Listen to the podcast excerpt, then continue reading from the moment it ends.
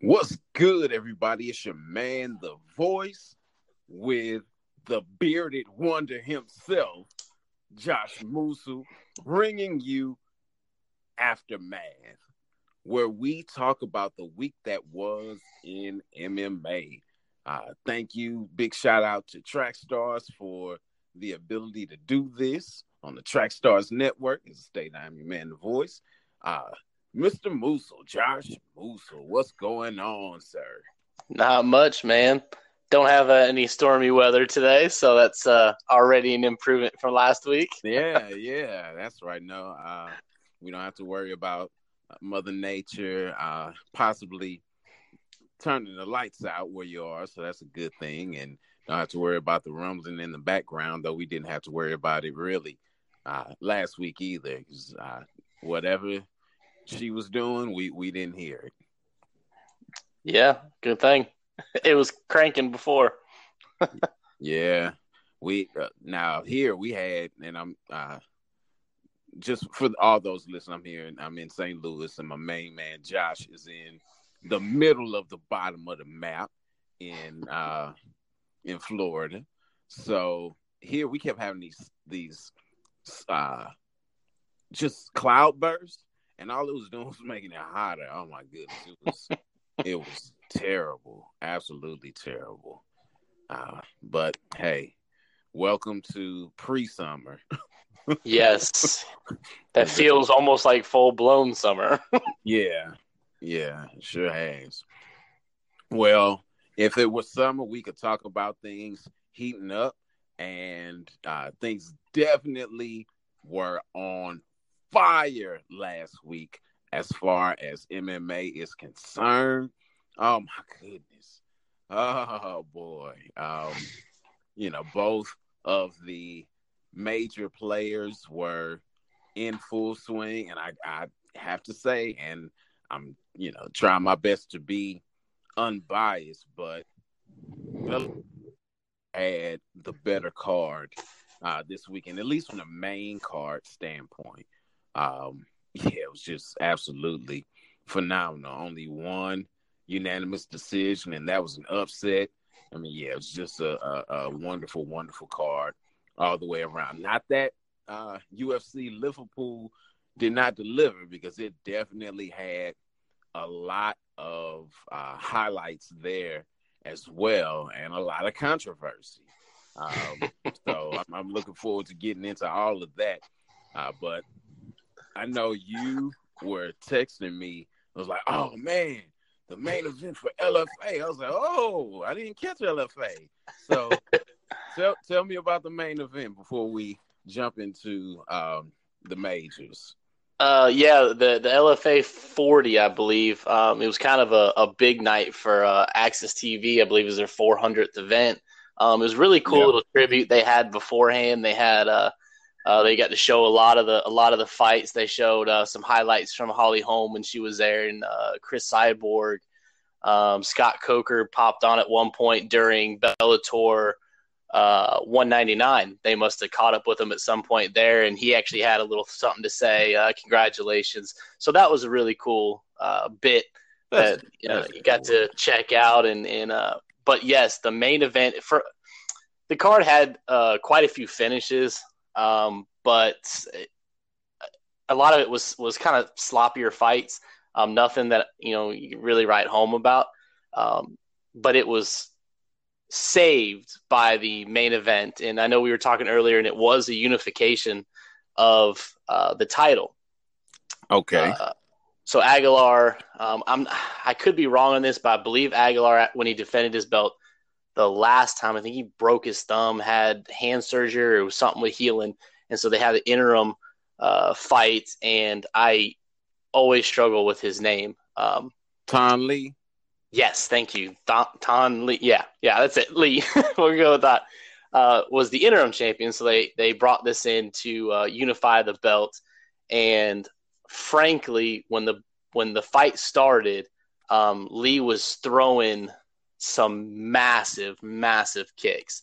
I mean, anything that if it would have connected was going to put anybody to sleep. I don't know what Aguilar's training camp was, but he defended those spinning heel kicks the way that everybody always wants you to. He would step into it and close the distance. So if he did catch it, he was catching it in the thigh. Gotcha. And that's actually how he ended up getting the knockout. And it was a massive knockout. Lee threw this just huge spinning heel kick, and Aguilar stepped into it and ducked. It glanced right over, and he came up and caught him, I believe, with a right. And his legs kind of got, a little noodly, and he actually backed himself up and put his butt on the cage. Lee did, and Aguilar came in and he threw two more punches, landed with a massive left, and he just stiffened up. And then, unfortunately, the referee was not in good position. Lee was very clearly out, but Aguilar had not been told to stop. Dropped two, I believe, maybe three massive hammer fists before the referee got there. But, I mean, it was a shot. I know Aguilar was being looked at to get the call-up to UFC in his last fight, but with the broken thumb and the surgery and not knowing a timetable, it seemed like it never came.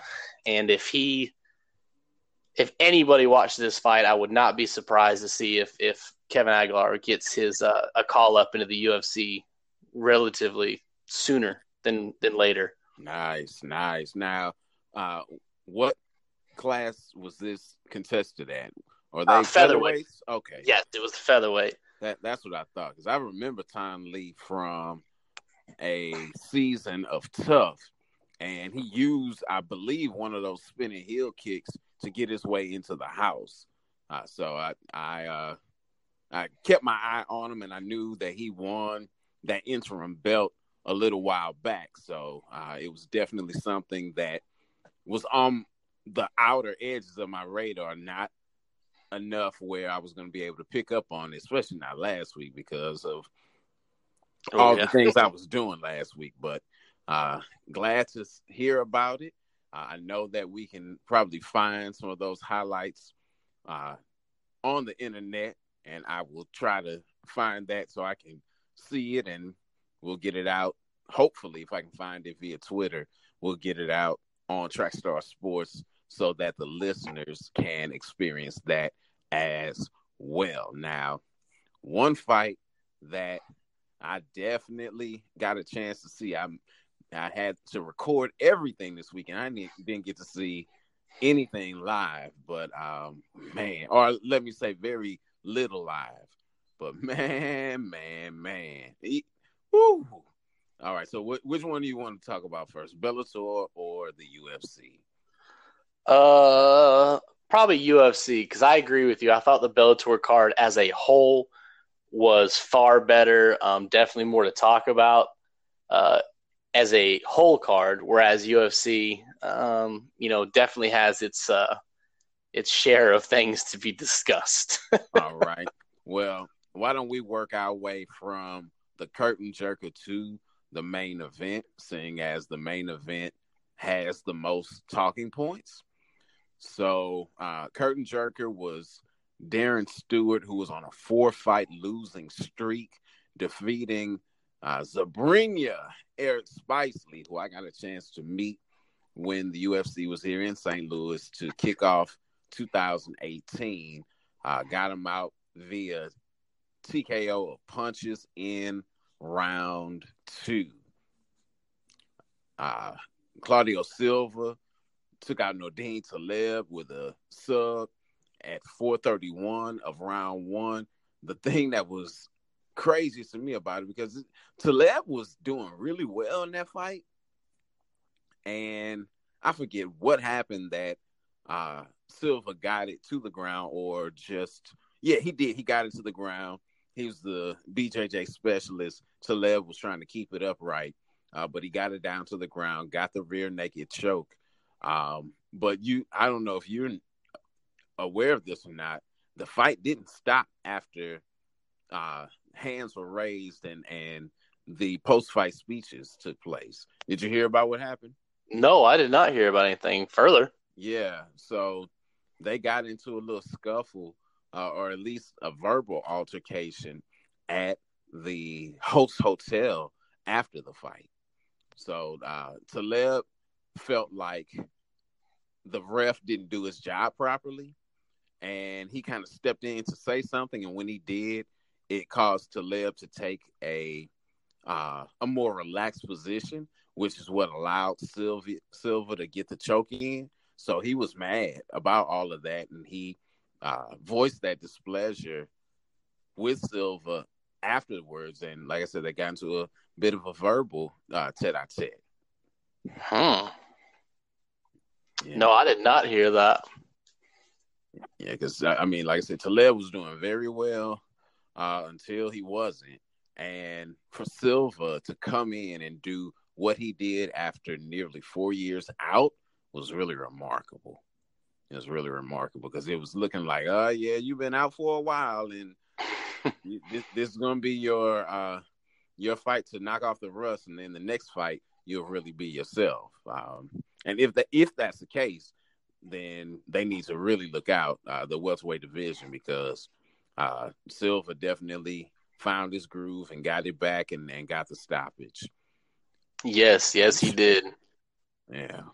Now, the Voices Marquee matchup for the main card was Makwan Amirkhani versus Jason Mississippi Mean Hick Diaz, or as is listed on his Sheer Dog page, the Kid Knight. It was a split decision, and I could get it because it was a very close fight. You had it was a close fight, but the scores were crazy. So the one judge that gave it to Knight saw him winning every single round. It's like, how could you do that? I didn't get that either. He didn't. Yeah. It's like he didn't win every round. Not at all. It's like, what were you looking at? You know, maybe they got a judge from D'Iberville, and he just didn't say he was from D'Iberville. Wanted to make sure that the Kid won. There was definitely some questionable things about the judging, because no one gave Jason Knight a 10-8 round. And there was a lot of discussion about that. Did you get a chance to see this fight? Yes, I did get a chance to. I watched most of this card live. I was stuck at work and it was raining all day, so I kind of had it on and was able to watch it on the phone, keep up with it. That's right, because you reached out to me while it was going on and said that we were going to have to talk about the main event. And I was like, okay, Don't tell me anything. I'm in church. Yeah, I didn't want to spoil it for you, but yeah, as soon as I watched that, I was like, we have to talk about this. Yeah. So as far as the decision was concerned, one, do you think round one was a 10-8? I absolutely thought that round one was a 10-8. Honestly, I thought that the fight never should have made it out of the first round. I'm not entirely sure what Knight was doing, because he had the two massive knockdowns, and instead of following up with any kind of ground and pound, he tried to slide into a submission. Both of them. He knocked him down, and he tried to switch into, I believe he tried to get a guillotine the first time, and then he went even crazier, and on the second knockdown, I believe he tried to go, I don't even remember, but he ended up somehow kind of like in a weird top mount triangle type position that gave him time to catch his head. Had he followed up on especially the first one where he was really hurt, if he just would have came in with some hammer fist, that fight's over. But instead, you rushed at him, you went for the guillotine, you missed it because you're sweaty and he's kind of loopy, and you ended up giving him time to recover. Then you stand back up and you crack him again, and you go right back to it. So, yes, I thought 10-8 because there's definitely fight-ending moments. Obviously, the two knockdowns, I believe they said something about if a third knockdown were to occur, that they were talking about a TKO, and if I heard correctly. I could be wrong on that one. But it was just – I thought round one was a 10-8. I thought it could have been finished in the first round. I agree, especially after the second knockdown, because he was just sitting there on top of him. It's like, what are you doing? Why are you just sitting there? I didn't get it. I did not understand it. And really, from that perspective, if he has anyone to be upset with, this himself for letting it go further and not going for everything. Now, I remember Knight saying that he wanted the card, or he wanted the fight to go all three rounds because he wanted to punish Amir Khani, but that didn't, well, at least that strategy did not pan out well for him, as going the distance and not finishing it in the first round cost him. I mean, I understand that he dropped him twice and that it could have been a 10-8, but I think because of the way that he followed up on things, it kind of took away from the fact that there were two knockdowns in that round. So I didn't score it 10-8 myself. I scored it 10-9. But I'm not upset if anyone did, but no one did. And had that been done, it would have been a draw versus a win.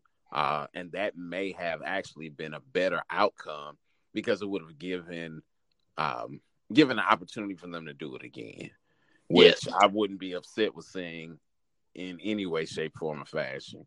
And for Jason Knight, this really is bad for him because I want to say he was riding a 3-fight losing streak heading into the fight, which would mean that he's either at 3 or 4 now. Like I said, I think he was riding a 3-fight. It may have been a 2, but he's had multiple losses in a row. Some of them have been stoppages. Others have been split decisions or decisions like these where he just didn't come out victorious.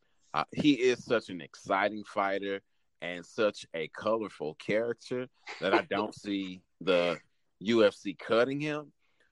But he definitely needs to get a win and needs to do whatever it is that it takes to get that win in his next fight. All right. 3 more fights on this card. We had Arnold Allen and Mads Burnell. And I have to be really honest because I was watching it after the fact. After round 1, I fast forward through the fight. I didn't even know the outcome until I saw. I was like, "Wait a minute! It's he's got his hands up. Let me rewind back to see what happened. Oh, he got a submission. Oh, okay. Oh, very nice." But it was just, it was boring.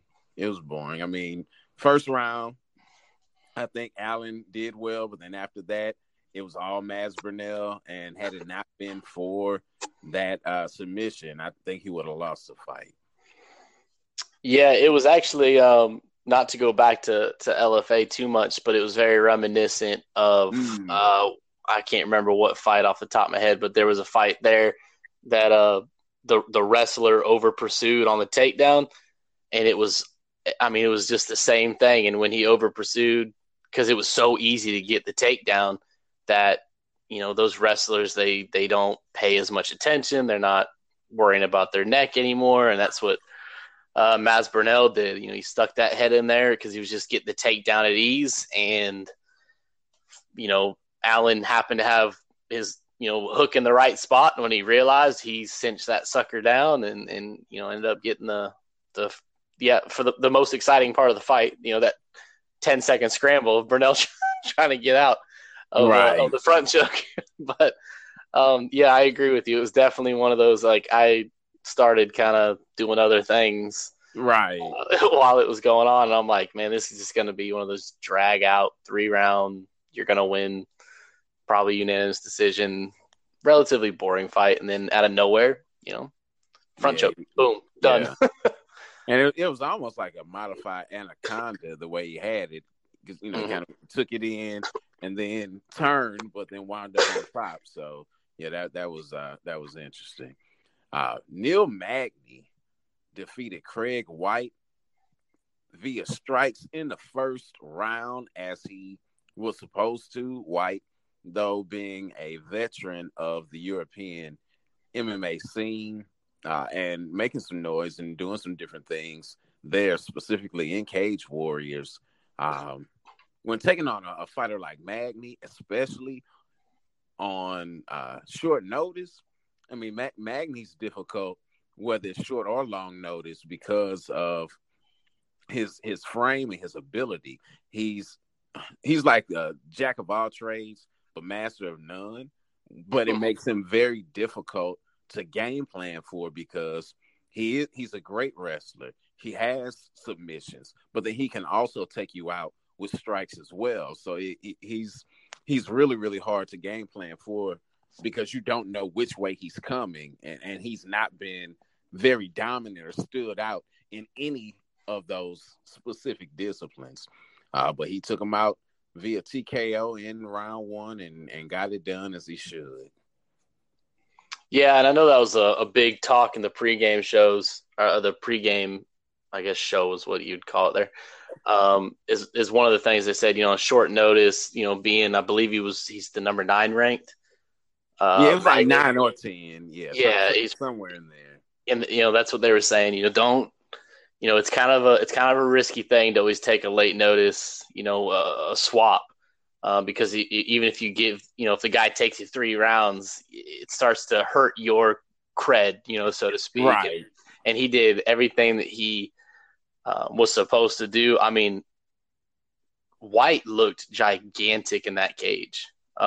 He just looked massive for some reason. And, Magny, when he dropped him with that I believe it was with a knee, to see that, just to see his legs just kind of pull up and crumble.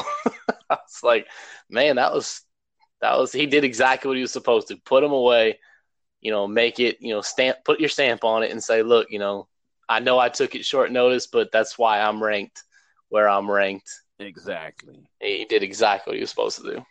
Yeah, and it's not and especially in preparing for the fight, just, remembering some of the people that he's got on his ledger, they are talking about Gastelum possibly being ready for a title shot.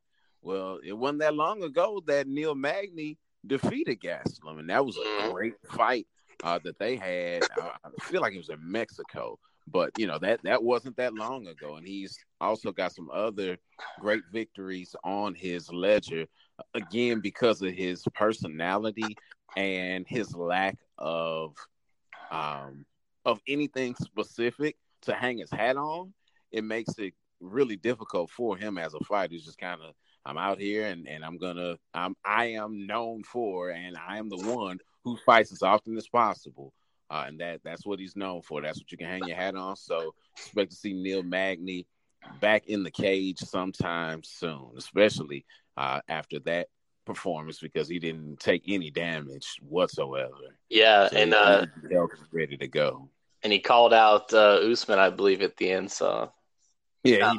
I'm kind of. I would like to see that. I don't know that I would. I don't know, because again, you don't know which way Magny's gonna go. Can he knock people out? Yes, but that's not really his calling card either. And he wrestled Neil Magny, actually, which I didn't know about until watching one of his other fights. Neil Magny used to be coached by Tyron Woodley when he was in college. Tyron was the wrestling coach for SIU Edwardsville, Southern Illinois University Edwardsville, which is maybe about 15, 20 minutes away from where I live here in St. Louis. So still in the St. Louis metro area. But that's where he went to school, and he was there wrestling, and Tyron was his coach. So it's not that he doesn't have wrestling, but he doesn't have Nigerian Nightmare level wrestling, that's for sure. Yeah, that's for sure. So I really think that the winner of the main event will probably be next for Usman, unless Kobe Covington loses in 2 weeks. If he loses, then they're going to make that fight because of they already have so much footage from the press conference of them going back and forth that it would be to take something from Luke Thomas. It would be promotional malpractice not to make that fight. Yeah. So, all right, the fight that almost didn't happen, and it happened, and we still don't know what happened in the fight. We just know who won. Darren Till versus Stephen Wonderboy Thompson. It was a chess match of chess matches. And unfortunately for Stephen Thompson, it shows the blueprint is out there on how to beat him. And really, unfortunately for him, not only is it out there, but the way to beat him is not something that's very fan-friendly, unless you are really into the technical side of the game and you're just paying close attention to everything. I heard people saying that had this been someone who was dominating via wrestling, like a Usman, that people would be less sympathetic to things. And I get it, and I understand why.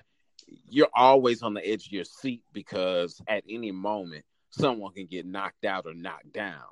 So you always have that level of anticipation, whereas with something that's wrestle heavy, it's going to happen. They get taken down. They're going to keep them down for a while. And unless they're delivering consistent and devastating ground and pound, it's like, okay, all right, yep, he hit him a couple times. He's going to stand up, and it's going to put him down. And that gets old kind of quickly unless you're doing it like Bobby Lashley was. Oh, my goodness. His last fight, he was about slamming the guy through the cage when he was putting him down. Yes. Unless you're taking him for rides like that, then that gets old super-duper quick. But yeah, Darren Till got the win. How did you score the fight? I had it, and I don't. Unfortunately, left my scorecard because typically when it's 5-round fights, I like to kind of keep my own card because it's just too hard to remember round one by the time you get 25 minutes in.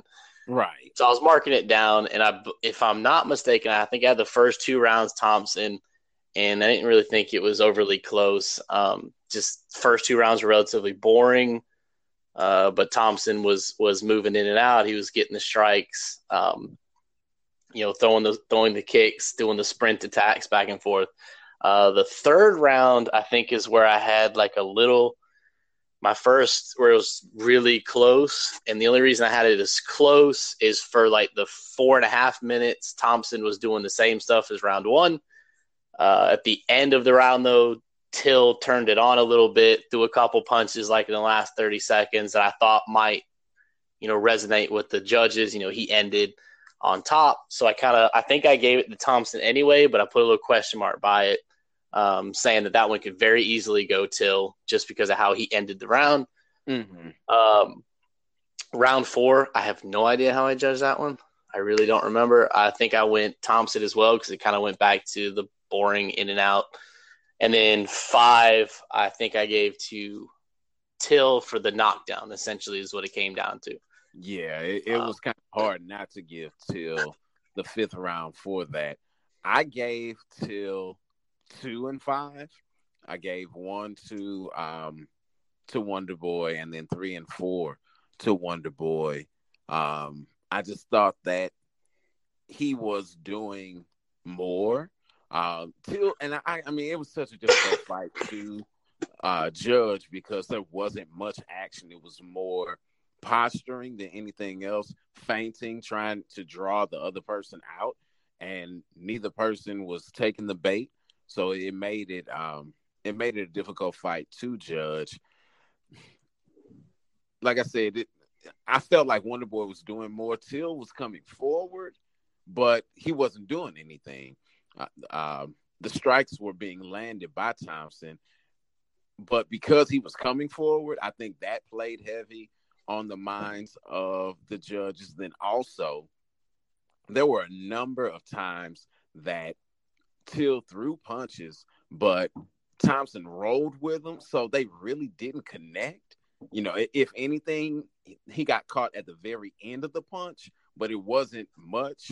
But the fact that he threw it and Thompson's head went back so far to evade the punch caused the crowd to say, ooh, but it really wasn't anything. And I think that had a lot to do with Till getting the nod as well. What I meant to ask about was the fight before the fight, which was his fight with the scale. What are your thoughts about that? It's always kind of it's a weird question. 'Cause you know, it's hard to give a straight answer, like one that just kind of covers everything. I agree with most of the people who get upset about it. That, you know, you miss weight, especially, and typically I don't get too bent out of shape because I understand, you know, you got to travel, I get that takes a toll on your body by itself. You know, you're going to a different place, but I mean, when you're at home and you don't really have to do much, I mean, to me, and you know, you're getting this really great opportunity to you know, make a name for yourself and then to miss weight. I like what Thompson did. I mean, that kind of shows his spirit. You know, he said, I want to keep the fight up. I think he didn't even deal with it himself. He had management go in. I thought that they did very, very well, or they did very good in kind of making the criteria that had to be met, where you couldn't weigh over so much the next day. You know, you couldn't put on a ton of weight. I thought that was actually very smart. I know, you know, Till kind of was throwing that out before the fight. You know, I think kind of just in case I lose, you know, oh, it was so hard for me to stay under the 188. He was saying when they made that ruling that he wasn't sure he was going to make it, which that created a whole lot more drama and intrigue. And I was wondering if the fight was going to come off. You know, fortunately it did, or unfortunately, depending on how you look at the outcome. Yeah, and that's why I texted you, man. As soon as I watched it, you know, matter of fact, going back and just walking through the round by round, it was actually the second round that I had a question on. And the third round, I did have Thompson as well. So it was the second and fifth, the second being kind of that toss-up that you could have scored it either way and it wouldn't have been a big deal. But, yeah, just as soon as they announced it, and I think there was 249s.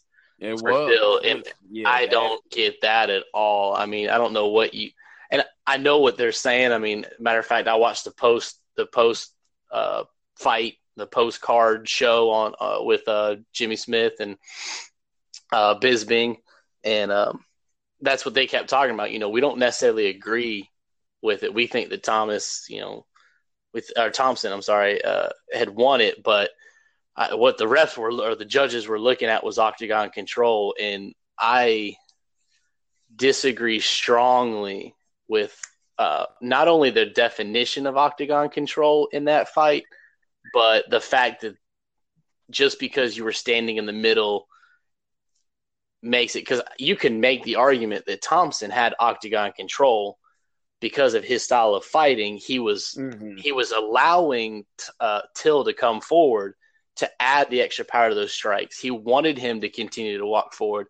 And so as he would come in just enough to antagonize, and then he would back out. And to me, he owned the octagon because he knew where he was at all times. Yes, he was moving backwards, but that's his style.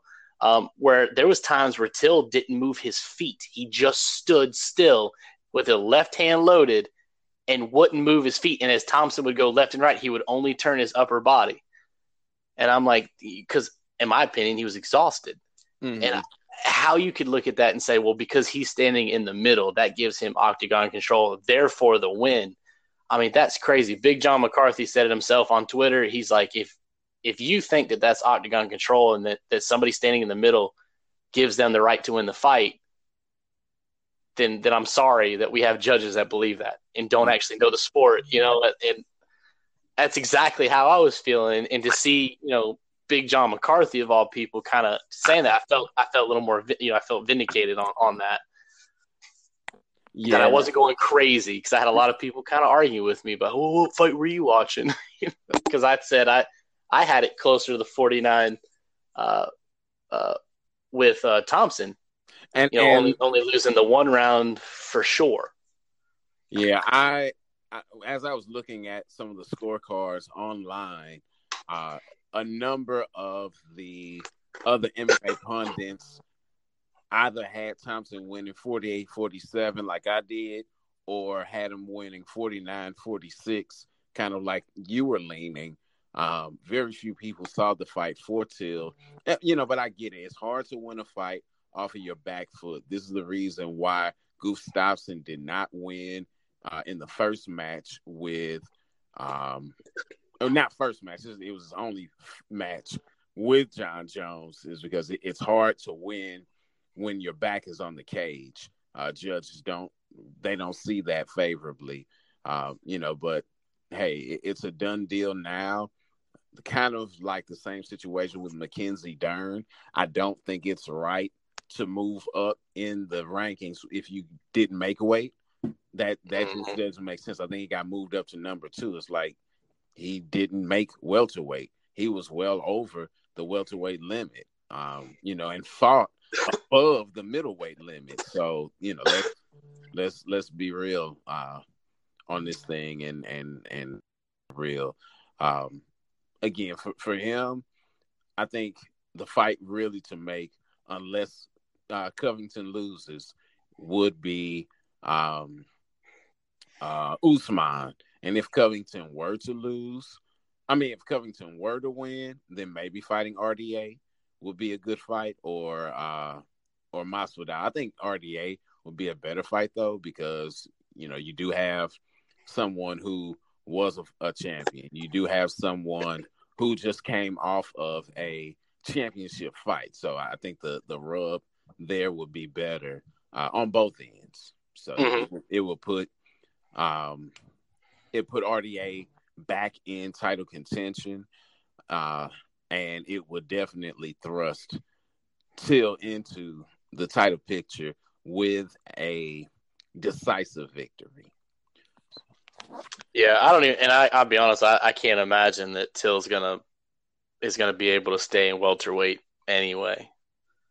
I mean, they've just released his video all over Twitter of him cutting weight and the emergence. I haven't got a chance to watch it, but I'm curious as to how much longer he's gonna even attempt to make that weight, because I mean, that's a big boy. Yeah. I mean, Stephen Thompson was, I mean, after he put his weight back on, said, I'm going to weigh well less than the 188 that I'm requiring him to come in on under. He goes, I walk around at like 186, like on a fat day, you know? Right. He's like, that's as big as I can get. And I mean, and you could tell, I mean, looking at the two of them, I mean, there's no doubt Till doesn't walk around at 200 pounds. Yeah, you know? He walks around well over 200. I want to say they said he had to lose about 40 pounds for the fight, and that's too much, especially when you know you got the fight coming. You got to do better. Well, let's talk about the better of the cards, and we'll start off with the Voices Marquee matchup, which was on the prelim, so it was on the streams. Thank you, Bellator, for making everything available after the fight was over. I was able to I went and watched it again just to refresh my memory of what happened. I mean, I knew that Charlie Ward knocked out Hudson in the first round with strikes, but, you know, just wanted to get a reminder. So again, salute to Bellator for making all those things available through their app. Went to fights, scrolled over, got it, watched it, done deal. And I'm glad I did, because it really was a intriguing fight.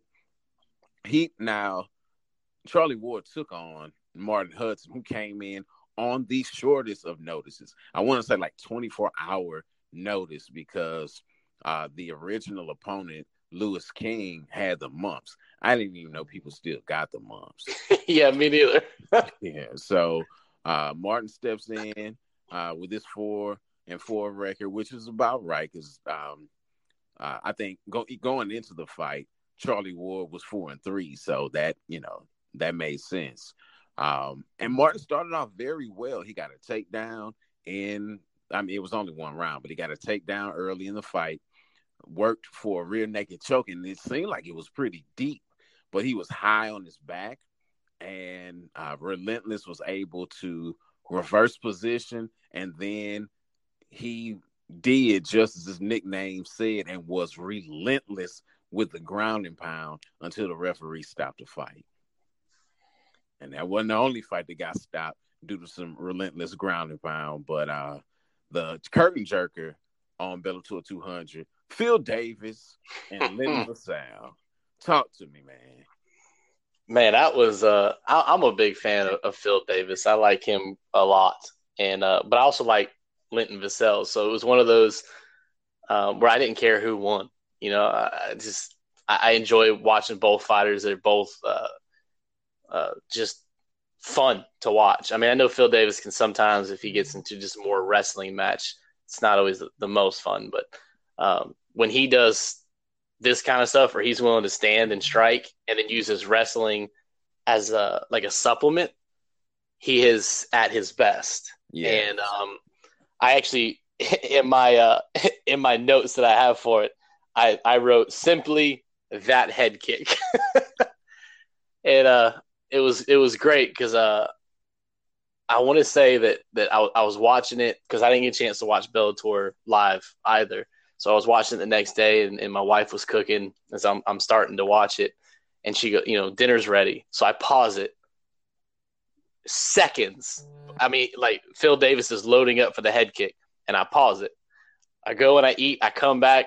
And as soon as I unpause it, he gets the knockout. And I'm like, if I'd have waited one more second, I would have been able to finish my notes on this one fight before I went to eat. And that's all I wrote for my notes was just that head kick. That was, I mean, when he hit him at first, it looked, I mean, Vassell, I thought that dude was a champ because he stood there for a second like that didn't even hurt. And then he just kind of dipped on over real slow, like a building falling down or something. And I was like, oh, man, that was – never mind. And what's crazy about that is Phil was setting that up from the beginning of the fight. He threw that, like, within the first minute of the round, but Vassell blocked it. Mm-hmm. He just caught him cleanly with that same technique at the end, and it was all she wrote. Yeah, when he fell, the way he fell, he just fell over in a heap and head straight down to the ground. It's like, oh yeah, he's done. He's done. I'm glad that Phil missed the follow-up strike because he didn't do more damage. No, not at all. Yeah, I'm same there. Yeah. Now Kate Jackson pulled out the upset with the unanimous decision victory over Anastasia Yankova, 30-26 on two cards and 30-27 on the third. I mean, it was just a utter domination from, you know, bell to bell. Kate Jackson was able to consistently get her down to the ground and fish for submissions the whole time. Yeah, I mean, it was a dominant victory for her, so salute to her. And seems like, with the exception of the flyweight champion, Elimelei McFarland, all of the bruising Bellator beauties have gotten blemishes on their records in Bellator. So, yeah, we'll see how things go. And McFarland fights at the end of this month, so. Yes. The end of it was not quite this month yet, but the end. Well, end of June. Yeah. Close enough. For me, it's only 20-something minutes. So. yeah, 20-something minutes for you, about an hour and a half.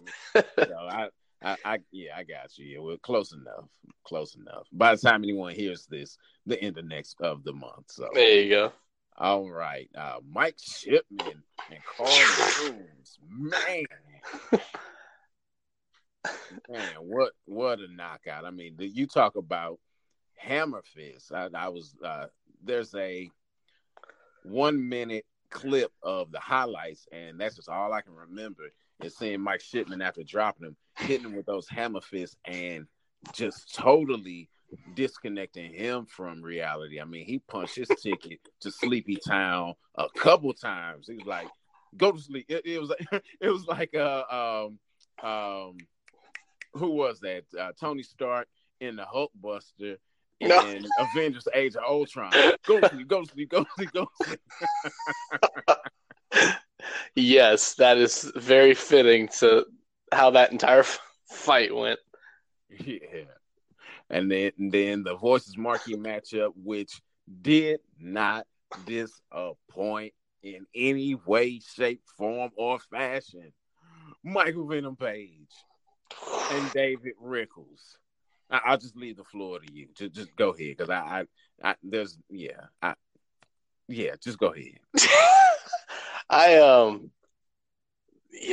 I'm with you. It was typical Michael Page antics. It's definitely a risky style, and it's probably going to be at some point, he's going to get clipped by somebody, but so far no one has figured out really what to do. And Rickles, who I was pulling for. Dave Rickles is one of my favorite Bellator fighters, and I actually thought that, hey, this might be one of the guys that's gonna test him. He's a guy that just constantly is coming forward, dude takes shots left and right, and he's just one of those persistent fighters. I said if he can get him, Page up against the cage and can just do Rickles things, this might become a fight. And I mean, Rickles, I don't even know if he touched him. I don't know if he hit him once. And I mean, it was. I don't either. No. I honestly cannot remember, outside of maybe like a leg kick, a low leg kick that was probably checked anyway.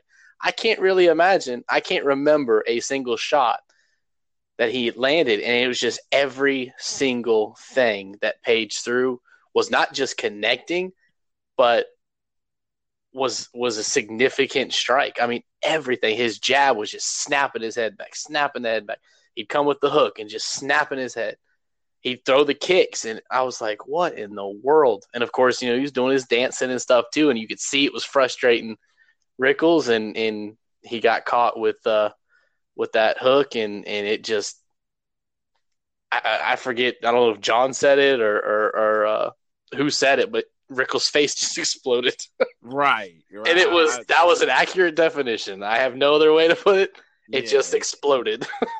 What doesn't help is that he didn't just get caught. He ran into it. Mm-hmm. So he was coming in, and it just magnified the power with which Page threw the punch.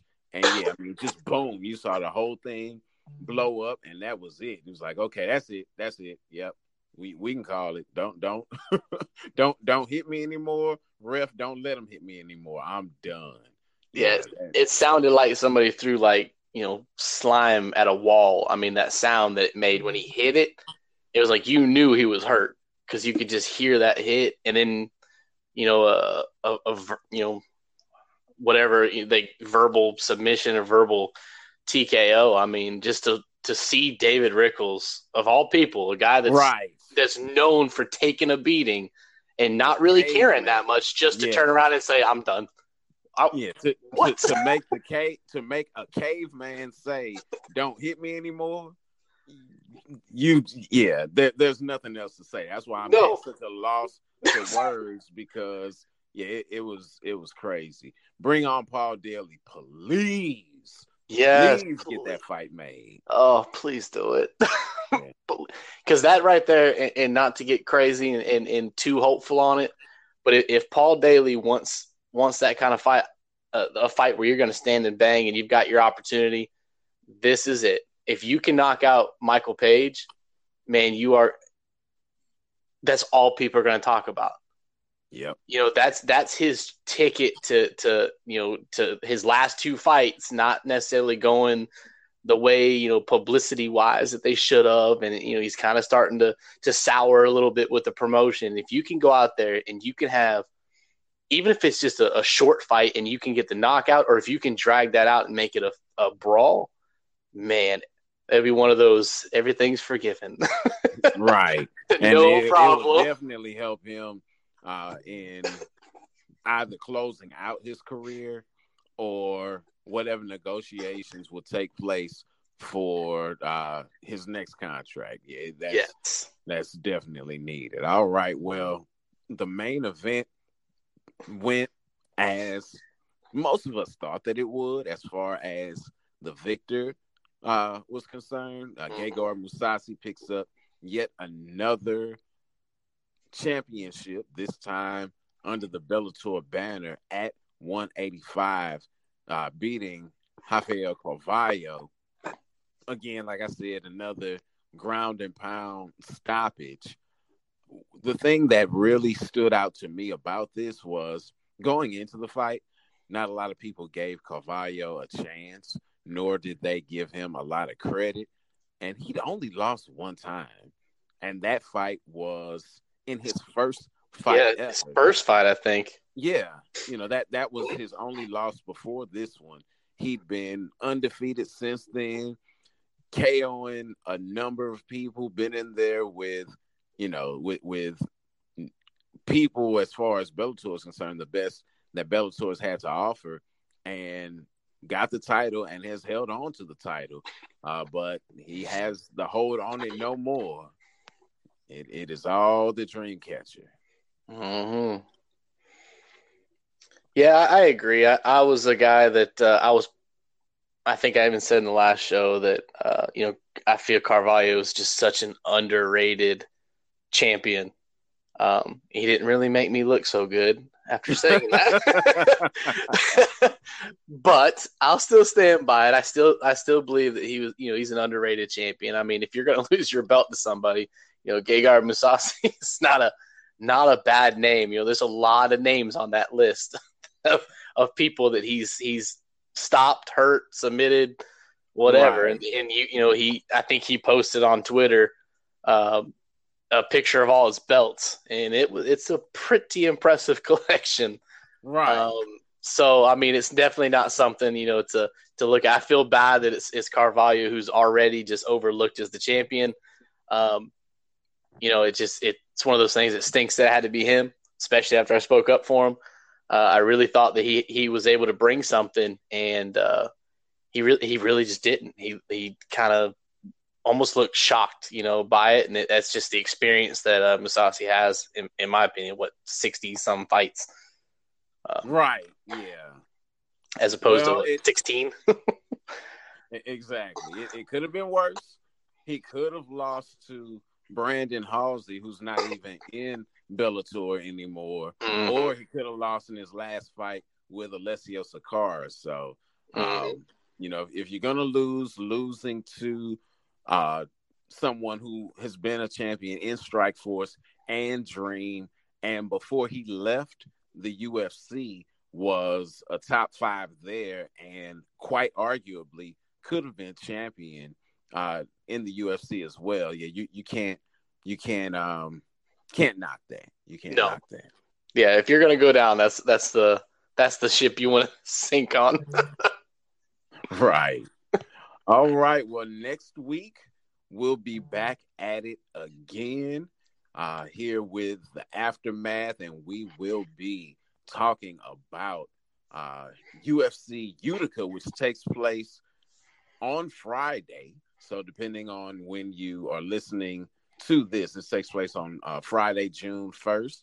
So you'll either hear this before or after that fight takes place there in Utica, a uncommon match to be on a Friday like this, but hey, I'm not mad at all. We'll be talking about that as well as whatever we can for PFL 1.